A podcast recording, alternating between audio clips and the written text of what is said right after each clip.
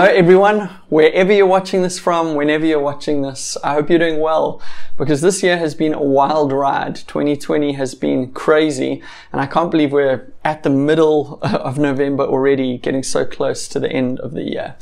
But as I've spoken to so many of you and other people in Durban and around, uh, it's just been interesting to hear what people have been through and what people have been thinking and experiencing and processing.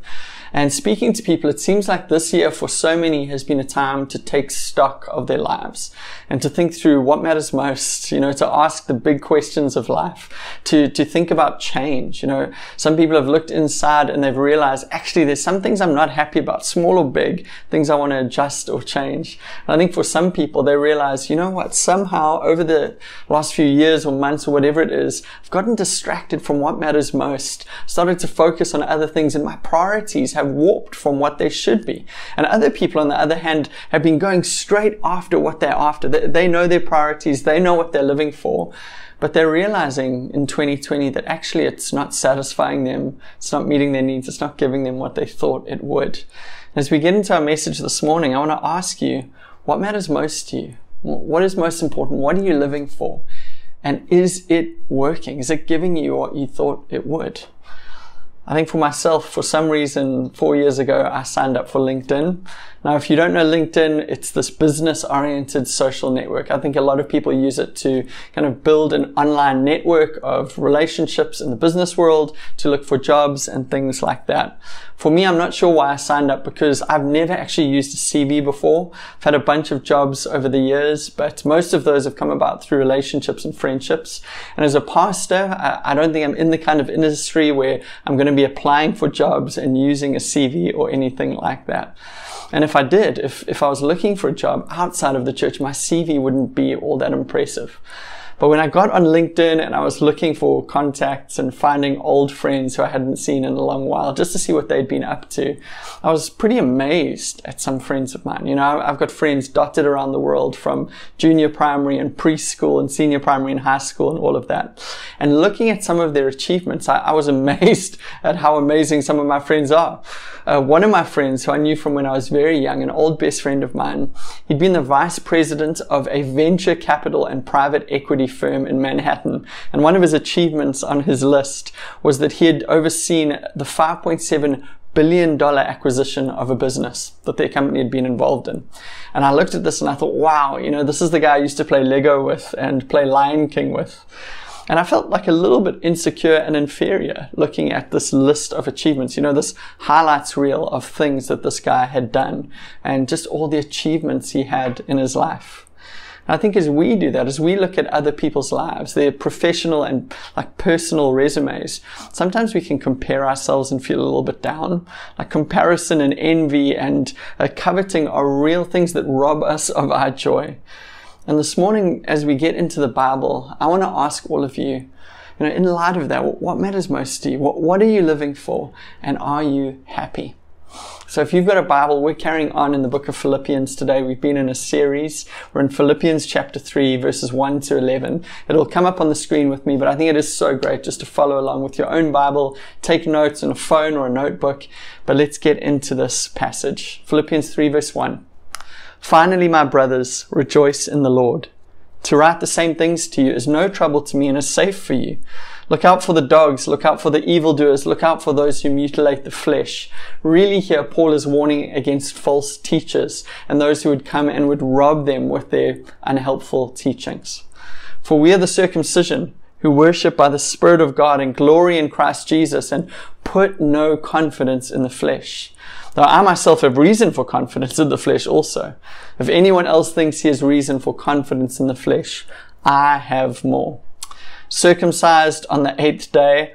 Uh, that's not really something we brag about here in Durban, but for Paul, this was a big deal. This was a ritual he'd gone through of the people of Israel, of the tribe of Benjamin, a Hebrew of Hebrews, as to the law, a Pharisee, as to zeal, a persecutor of the church, as to righteousness under the law, blameless.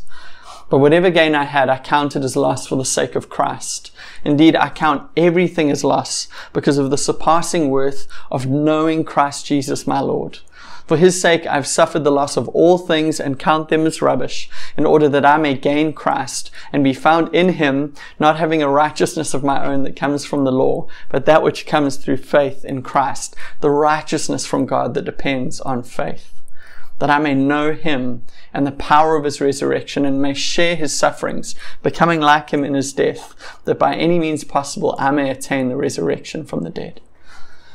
Philippians 3 is a passage about what matters most. And here Paul is warning us against these false gospels or these competing messages of hope and meaning and salvation. The, the messages or the ideas that we trust in and believe and build our lives around.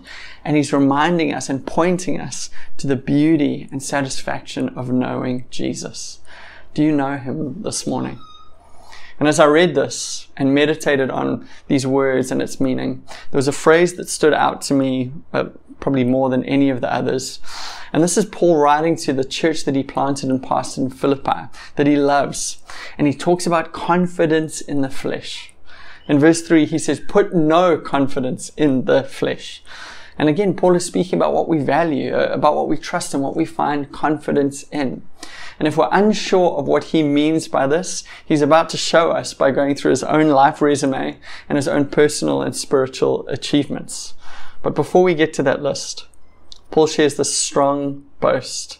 He says in verse 4 If anyone else thinks he has reason for confidence in the flesh, I have more.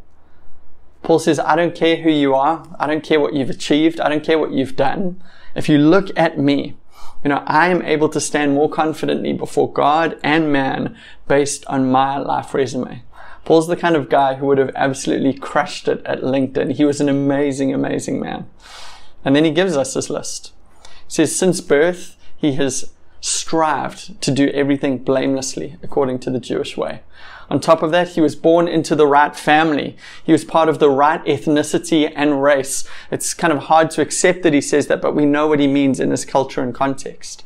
Not only was he an Israelite, but he was a Benjamite, one of the most respected of the tribes of Israel, which means he was in the upper class. He, he had respect and privilege and honor. He was part of the right crowd. He went to the right university. He trained under the great Rabbi Gamaliel and he learned from him. And he was a Pharisee, which meant that he was very, very moral. Their, standards of moral life and excellence were much more extreme than anyone else of that day, which means Paul always did the right thing. Add to this that Paul was famous. He was a Jewish celebrity. We read this in Acts 26 verse 4. My manner of life from my youth, spent from the beginning among my own nation and in Jerusalem, is known by all the Jews. He was well known in his industry and among his people. He was this child prodigy, this rabbi rock star. So Paul's CV and his credentials were pretty incredible. And Paul is saying to us here, listen, I had everything going for me, but I want to warn you, as someone who had everything or still has everything, not to put your confidence in that stuff. Put it in Jesus instead. That, that's what Paul is saying here. Put your confidence in Jesus, not those things. Now listen, this is Durban 2020. This isn't the Middle East in 60 AD. Culture has changed. Some of the things that we value and prioritize are different, but a lot of what Paul is saying is the same. And some of you watching this today have got great reason to put your confidence in the flesh by Durban standards, whatever those are. You know, you come from a good family, you grew up in a good neighborhood, you went to a good school, you've got a good education, a good job, good income, your salary, your bank balance are pretty impressive you're attractive, you're healthy, you're fill in the blank, like whatever you think is missing from my list, you've got everything going for you. And Paul would say to you this morning, don't put your confidence in the flesh. Don't put your confidence in any of that stuff. Which is obviously quite a long shot for most of us in terms of our thinking and our living and what we prioritize and all of those things. You know, the things Paul is listing here are the things we live for the, the things we're trying to achieve, the things we're trying to build up in our lives. And say, and Paul is saying to us here, listen, that stuff isn't what it's all about. Don't live for that, which would be quite a mindset shift and adjustment for all of our lives. So I realize for some of you following along, this is, this is a bit of a stretch to go along with Paul. But I want to make something clear here before we carry on with what he's saying. I'm not saying, or Paul is not saying, or Philippians isn't saying, stop putting your confidence in the flesh. Stop putting it in all of those things that I just listed and instead put your confidence in the spirit. That's not what's going on here. Paul isn't saying instead of confidence in the flesh, put your confidence in all the Christian stuff you do. Be more committed at church, make more disciples, read your Bible and pray more, serve the poor more, tithe more, fast more, serve more, do more. And then you'll have confidence in the Spirit, which is greater still. That's not what's going on here, and that's not what Paul is saying at all. Please hear me. That's not what's going on here all of those are good spiritual things to do. I, am not saying we shouldn't do those things. In fact, I think for all of us, if we grew in those areas, you know, our, our faith would strengthen and our experience of Jesus would grow. But that's not Paul's message here. Paul doesn't say stop being confident in fleshy things and instead start being confident in spiritual things. And I know this because Paul, his resume, like, was an overall impressive resume. You know, Paul had reason for confidence in the flesh and in the spirit, if I can phrase it that way. But, but, after he met Jesus, everything changed. After listing all of his achievements in both spiritual and physical, Paul says in verse 7 and 8, But whatever gain I had, I counted as loss for the sake of Christ. Indeed, I count everything as loss because of the surpassing worth of knowing Christ Jesus my Lord. For his sake, I've suffered the loss of all things and count them as rubbish in order that I may gain Christ. And this should encourage you and give you confidence today if you don't have a very impressive life resume you know, if you don't have much reason to put confidence in the flesh. And maybe you're watching this and you've got reason to have discouragement in the flesh. Your life has been hard. Maybe nothing has gone the way you planned it, uh, financially, professionally, romantically, personally, spiritually. Maybe you grew up in a very tough family situation in the wrong area with nothing coming easy to you. Maybe you have no education, you didn't finish school, you don't have qualifications, you don't have work. Maybe whatever the Durban success story is, maybe your life looks the opposite of that. And then when it comes to spiritual things, maybe you're watching this and you feel like a failure too. That's where Paul's words should be an encouragement to us this morning. If we don't put our confidence in the flesh or in spiritual things, then we don't need to be discouraged if our life resumes aren't all that impressive. Instead, Paul, who had everything going from physically, spiritually, says, no, instead put our confidence in Jesus. Philippians 3 verse 8. I count everything as loss because of the surpassing worth of knowing Christ Jesus my Lord. For his sake I've suffered the loss of all things and count them as rubbish in order that I may gain Christ. What Paul is saying here is that everyone in the world has a resume religious people have a resume, irreligious people have a resume. We, we hold up or we put forward the things that we're really proud of that we want people to see. We, we brag and boast about that so that people identify us with that. And then we hide away the things we don't want people to see. You know, the things we're ashamed of or embarrassed about. We kind of downplay those so that no one knows that, but then we hold up our successes and our achievements. And in this world, that's what we do. We say, look at me, look at who I am, look at what I've done, look at what I've achieved or earned or my successes. And we do this because we seek salvation in that stuff. Now that's a good religious word, which means, you know, we're looking for identity and approval and applause and power and influence and success all by our own earning and doing and work. And Paul says, that's how I used to think until I met Jesus. And now I consider all of that stuff rubbish. Now I only have one thing on my resume, and that is Jesus, who he is and what he's done. And Paul's idea here is that one day we're going to stand before God at the end of time, and God is going to say, I, I don't know what he'll say. I don't know if he'll actually do this, but he'll say, Why should I let you into my kingdom? And Paul says, My answer will be, Here's my resume, Jesus Christ. Jesus is the reason you should let me in. You know, Jesus lived the perfect life. I have not. He was perfect in every way. I, I, failed in so many ways.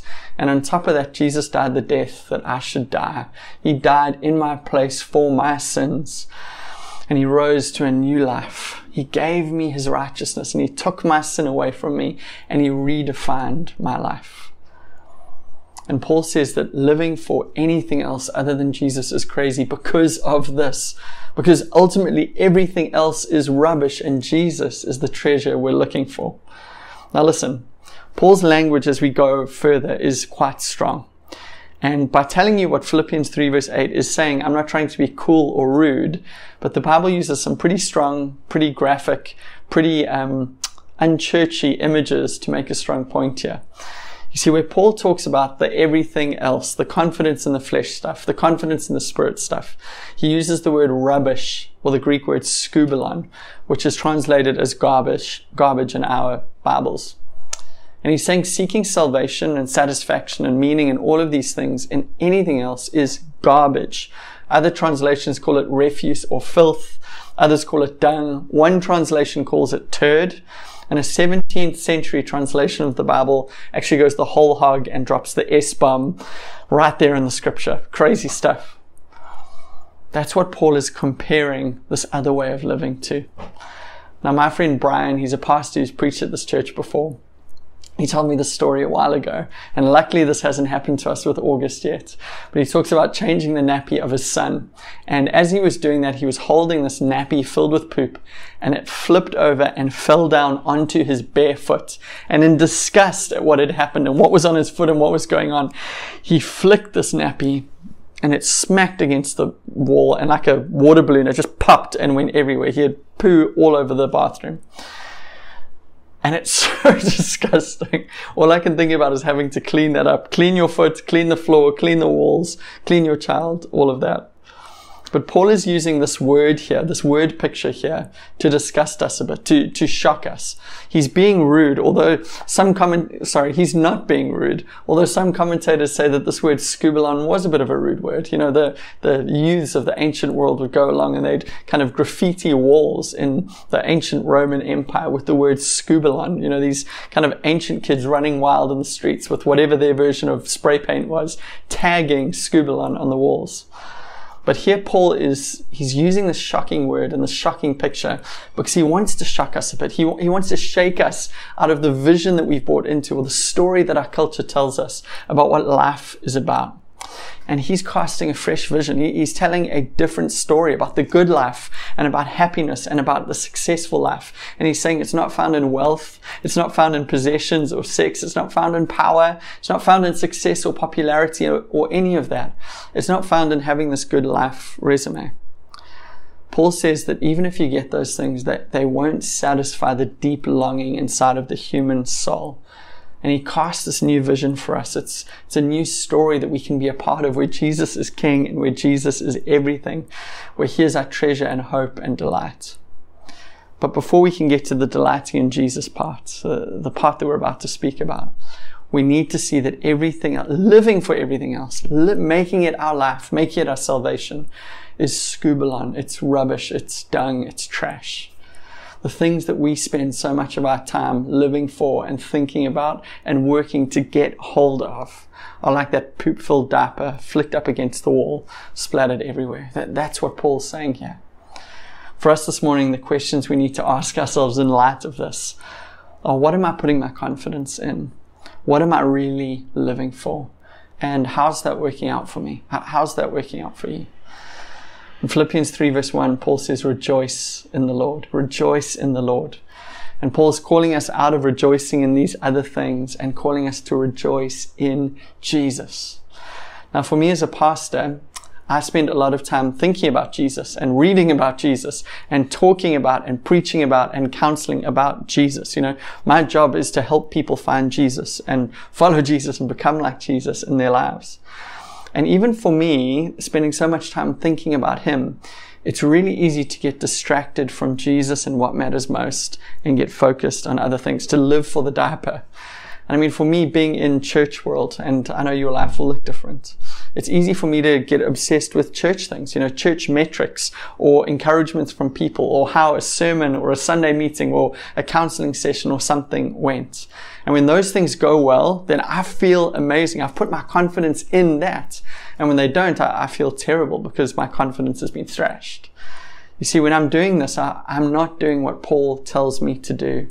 I'm putting my confidence in the flesh or putting my confidence in the spirit, taking my eyes off of Jesus and I'm looking to other things to save me and satisfy me and to be God to me, which they just can't. When this happens, Paul's counsel is to put our eyes back on Jesus and to rejoice in the Lord, not just sometimes, but always. Rejoice in the Lord always when you feel like it and when you don't, when things are going well and when things are going badly. And Paul says to us, listen, the reason I'm telling you this is not just because it's good for you to do. I'm not just saying this because God is worthy and he deserves our praise and our rejoice. Oh, sorry, I just bit my tongue. He deserves our praise and our rejoicing. I'm saying this because it's good for your soul. To rejoice in the Lord, not in other things. To focus on Him, not on other things, is good for your soul. It satisfies you. It fills you up. It gives you what you most need, because this is what you were made for. Here in this passage, Paul is reminding us of how his value system has changed by Jesus, and he's calling us to the same thing. In verse 8 again, he says, Indeed, I count everything as loss because of the surpassing worth of knowing Christ Jesus my Lord for his sake, I've suffered the loss of all things and count them as rubbish, trash, dung, skubalon, in order that I may gain Christ. Paul is teaching us here that Jesus' value and worth is greater than anything else that exists. One commentator taught me that the Greek word there for surpassing worth is this word hyper echo. I'm, I'm pretty sure I'm saying it the wrong way. I don't know Greek, but it, it's a cool word that means the super thing. Paul is saying, I, have experienced many things. I've had many things given to me. I, have earned many things. I've achieved many things. But I count them all as skubalon because I have found the super thing. I don't have to search anymore because I've found it. It's Jesus. Don't know if you've heard of Eric Liddell before. He's got a pretty famous name. Um, in fact, a movie was made about him in 1982 called Chariots of Fire, and it won the Best Picture Oscar. It's an amazing film. I watched it years ago, but it's very, very good. And it's about these runners training for the Olympics.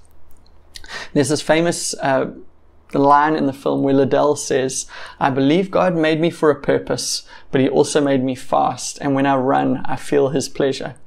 Now, this movie is about the 1924 Olympics, and Liddell won the gold medal in the 400 meter race at the Paris Olympics, and also the bronze for the 200 meter.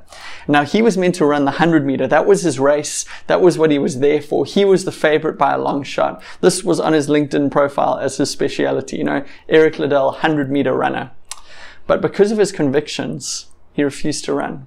You know, this race was happening on the Sabbath day, and he just felt he couldn't do that. It wouldn't honor God. So he refused to run. Now, whatever you think of that, that was Liddell's conviction, and he did what he thought was right. And everyone tried to convince him otherwise, you know. People were coming to him saying, no ways, man, of course God would understand, or, you know, this is a global event. In some parts of the world, it's not the Sabbath. They tried to twist his arm in every way they could because they wanted Liddell to run and to win. But he decided not to. He, he didn't run the 100 meter. He didn't run two other races that day. And he missed out on three potential gold medals. Now, I think that's an amazing thing, but it's a big sacrifice. So when the 400 meter rolls around, Liddell isn't even meant to, you know, like feature in this. But he gave it his all. He won the race and he set a new world record of 47.6 seconds. And this wasn't even his race. He just ran the whole thing like a dead sprint and he won. Now, he was a big deal celebrity in his day because of this, because of his skill, like some athletes you can think of. But the 24 Olympics were only part of his story. You see, after his victory in the Olympics in the 400 meter, a lot of people realized that actually at the next Olympics, 1928, Eric Liddell would be at his peak and he could win the 100, 200, 400 and 800 meter races. He could bring home a lot of gold for the boys. He was a real, real prodigy. But Liddell decided not to go to the Olympics again. Instead, this man who was born in China to missionary parents said, I am needed in China and I'm going to run a different race there. And there's something I love about that. You know, he decided to run the race that God had for him rather than the race that other people would choose for him. And what I love about this story is almost these two halves of his life. You know, this is a man who felt God's pleasure as he ran and he enjoyed it so much. But then he felt God's pleasure on something else. For He felt God's pleasure on him not to run anymore and to go and serve the people of China with the gospel. And he gave up a lot. He gave up fame. He gave up glory. He gave up honor. He gave up wealth and success. And he did it gladly to give up fame for obscurity and go to the middle of nowhere to serve Chinese people with the gospel, these people who didn't know Jesus or Eric Liddell. Now think about how incredible this was. He's at the peak of his career. He, he's going up. This, this is his moment to shine.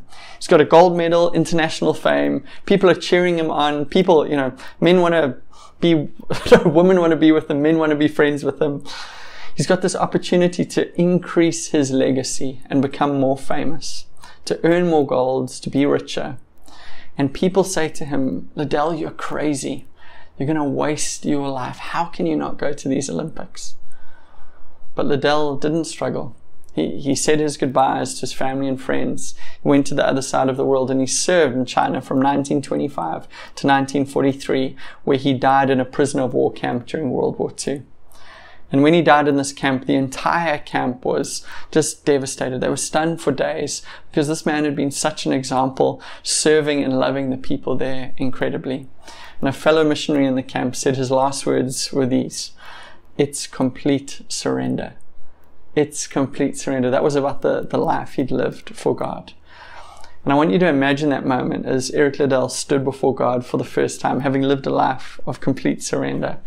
Now, I don't think God would be disappointed that Liddell didn't have more gold medals around his neck or more trophies in his arms or anything like that. I don't think he would be impressed by the fame or fortune of any man, in fact. But I think God would have smiled because of Liddell's complete surrender in his life. First, as a famous runner at the Olympics on the world stage, earning medals, being famous, achieving much. And then secondly, in the middle of nowhere as an unknown missionary. It was complete surrender in both fronts. And I love this. Jesus was everything to Eric Liddell. So to turn down fame and fortune for Jesus wasn't a big thing because to him, Jesus was more valuable and surrendering to his plan, do, doing his will was more glorious because he knew everything else was skubalon. It was rubbish.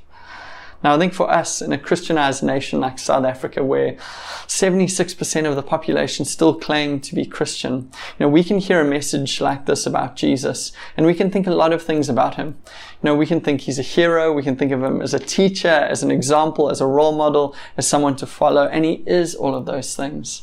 But we might not know him as savior or as treasure. We can know a lot about Jesus, but not actually know him in the way Paul's talking about, or in the way Eric Liddell has shown us such a good example of.